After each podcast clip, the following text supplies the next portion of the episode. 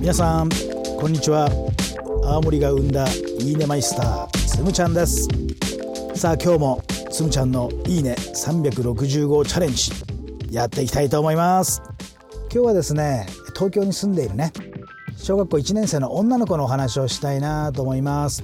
彼女はですね小学校1年生だけどね僕のコーチングをですねなんと1時間もね受けてくれているんですよね。素晴らしいよね。1時間ちゃんと話してくれるんですよね。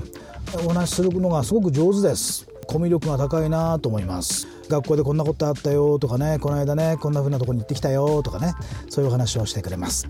で必ずセッションの中で必ずやってくれることがあります。でそれは何かと言いますと折り紙を作ってくれるんですね。でこれがすごく楽しみなんです。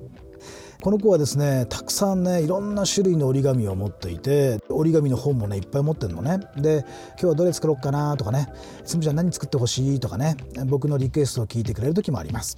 この間はねもうちゃんと用意していて今日はこれ作るよって言って始めてくれました。いやーこれがねほんとね素晴らしかったのね。ただ黙々と作るだけじゃなくて僕にちゃんとね分かるように解説しながらねやってくれるの。ね。レクチャーしてくれるんですよ。紙の折り方とかねこんな風に折るよとかね細長くするよとかねこんな風に折った後にハサミをねここに入れるよとかねチョキチョキするよとかここはテープで押さえるよとかねちゃんと解説してくれるのね。僕なんかほらね折り紙なんか作ったことないじゃないですか。僕でもできるようにちゃんとね教えてくれるというねこの相手を思いやる気持ちがこの子にあるなって素晴らしい子だなっていうふうに毎回毎回感じております。素晴らしいよね。そしてねやっぱりとってもね手先が器用なんだなと思います。学校の授業でもね図工が一番好きと言っていました。手先を使うってねすごくいいんですよ。これシュタイナースクールでもね教えてくれたんですけど手先はね思考力。